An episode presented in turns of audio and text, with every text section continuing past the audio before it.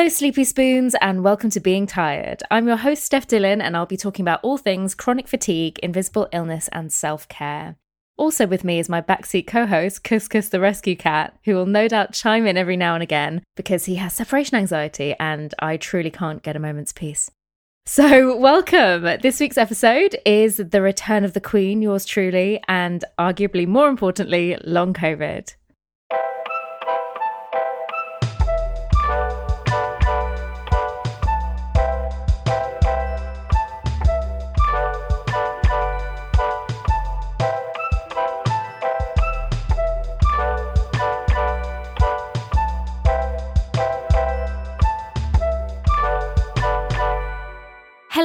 It's lovely to be back with you again. I've been away for a really long time. I took an extended break. I, I won't I won't spend too much time talking about this as it's always so boring when people explain their absences on social media and you're like I barely noticed so get over yourself um, and stop apologizing and just entertain me so yeah but thanks for bearing with me Every single week, I get an email update saying how many new listeners there are to the podcast, and I'm flooded every week with guilt for not releasing new ones in a really long time. It's all it's all very Alanis Morissette because I had a long period of ill health, which triggered my fatigue, which stopped me from being able to record my podcast about fatigue. And then my house flooded. So, yeah, I've relocated to the seaside. you won't hear any seagulls in the background because A, I hate them. Pigeons are just much better, which I I don't want to argue about it. They're just better. And B, Couscous is still right next to me. So, new listeners be warned there is a very chatty cat with lockdown separation anxiety um, who occasionally chimes in very inconveniently. See, now would be a really wonderful time for him to say, oh, "Hey, hello," but obviously silence. but yeah, also I've um, I've come out of the period of ill health recently. Um, anyway, to the podcast proper. The lockdown part of the pandemic has really triggered something for me. Um, I'm sure it has for a lot of you out there as well. But as someone who has a chronic condition, the lockdown, I so I had a period of serious illness a few years ago, and it was followed by a long period of recovery at home in which I emerged very slowly over a few years, slowly learning to manage my health and my mental health and all of those needs whilst re entering society. Only to then have society just crumble down around us and be forced back into my house for more social isolation. So it's it's really weird to hear people talk about, wow, this like this is really crazy to be trapped in the house. And you're like, mm, mm, yes. yes, I just got out. But yeah, I think it's, for me, it's triggered a sense that my health is back where it was a few years ago, which isn't true. So I've had, I've needed to work through that feeling. But yeah, but primarily today, I wanted to talk a little bit about long COVID as I I suspect that's why I've had a steady rise in listenership when I've been away for so long and have not been releasing uh, new episodes. So, welcome if that's what brings you here. Um, I realised that for me, the long period of bad health at the start of the year, uh, basically, I've, I've only now figured out what it was nine months later. I uh, I initially wasn't sure if it was uh, you'll all be very familiar with this constant sense of uh, what is going on, what is happening. um, but yeah, I wasn't sure if it was migraines or a really huge ME CFS crash um, or long COVID after having had COVID last year, right at the beginning of the pandemic. Um, me and my partner got it, or if it was the the just generally the extreme malaise and tiredness of pandemic depression and anxiety, um, which is not to be sneered at. That's pretty huge. But after having had my first vaccine, AstraZeneca, thanks for asking. I knew then that it was what we call long COVID. The term long COVID really bothers me due due to its just its initial inception. It just it, it ignored the thing that already exists that has been sneered at by the medical community at large for decades, which is post viral fatigue, which is often a trigger or very much linked to ME/CFS. So, for those of us already experiencing fatigue due to chronic conditions, COVID obviously poses the threat of a new dose of post viral chronic fatigue. so, that's more than a little scary, but is definitely what happened to me. Um, I, I wanted to talk about it really. I wanted to provide some anecdotal evidence, which. Uh, which is why my GP gave me the vaccine because of anecdotal stories she'd heard of, of people with fatigue being helped by the vaccine. Um, and yeah, my fatigue actually lifted after it. Well, my my that fatigue, my COVID related fatigue. So now I'm left with only my old familiar, friendly posting hemolytic fatigue, and of course the migraines, um, and all of the fatigue that surrounds that. But yeah, but the post viral COVID related fatigue lifted really notably after the vaccine. Side effects wise, I had a really horrendous week after the after the vaccine, which which it was really strange. It made me feel like my body had just been on high fighting mode for months.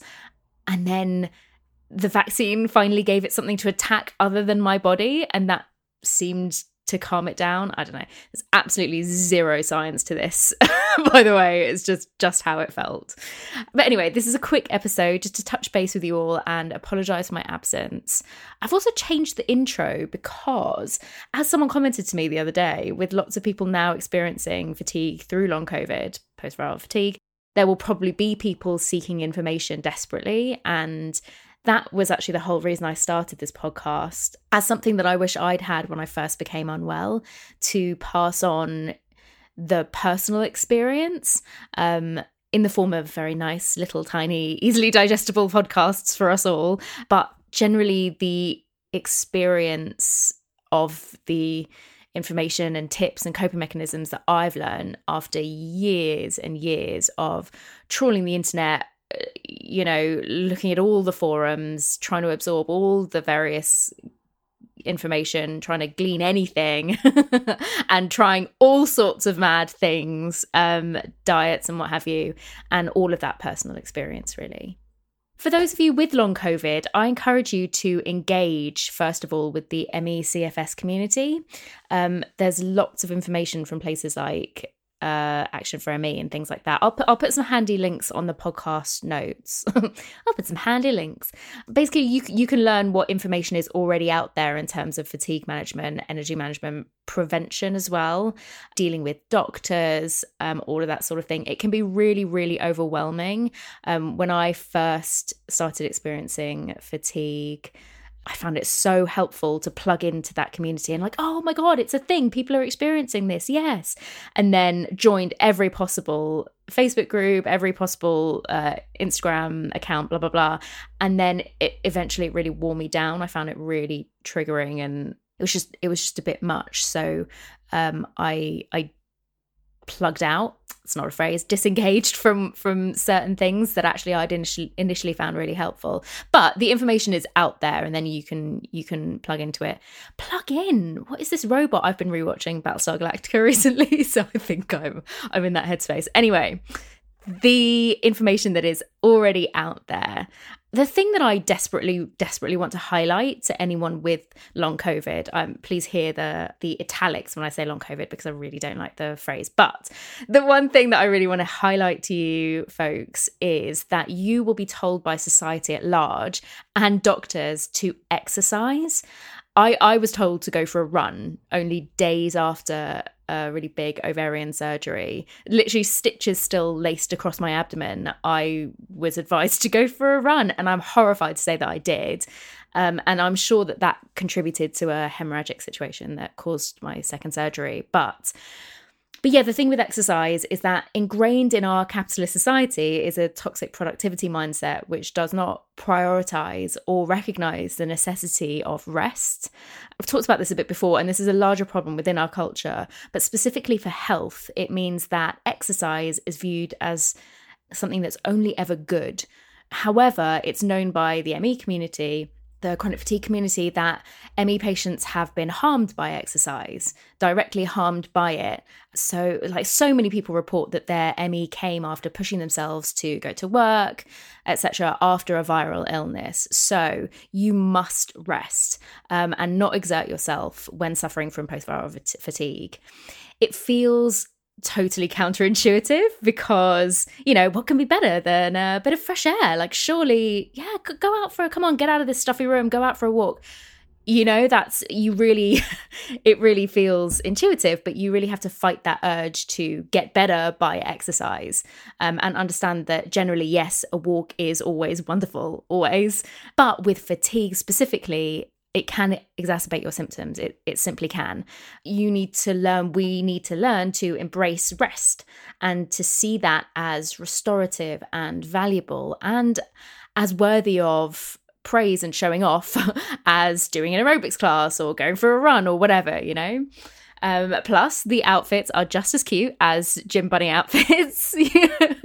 uh, seriously, one of these days, I'm going to do an entire episode about the joys of lounge clothes because the outfits, they're cute you know?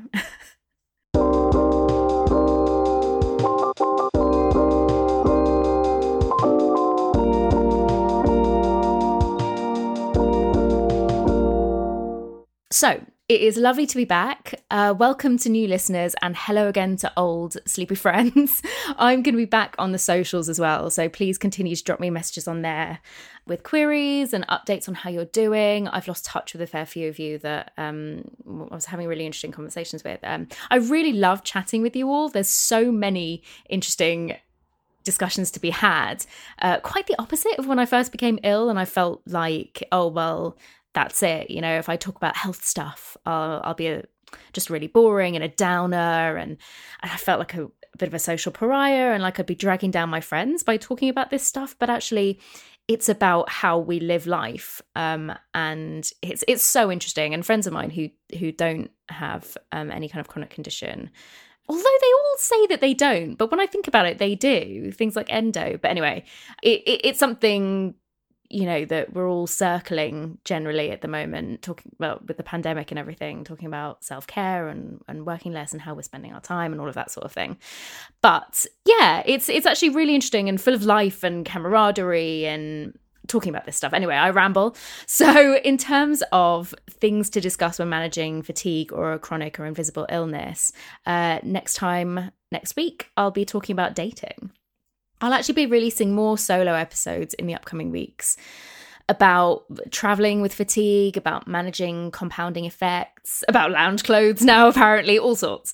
Um, I did have, as I told you guys, I believe I had um, interview podcasts set up for earlier this year um, with some really, really amazing uh, women, primarily who uh, have various conditions, but also have various businesses that are set up around that. Some really cool stuff.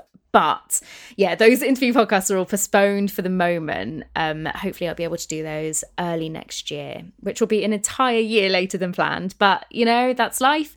And we no longer apologize for taking things at our own pace. So, yeah, with that in mind, have a lovely, well paced week. Um, it's lovely to be back and come and say hello on the socials.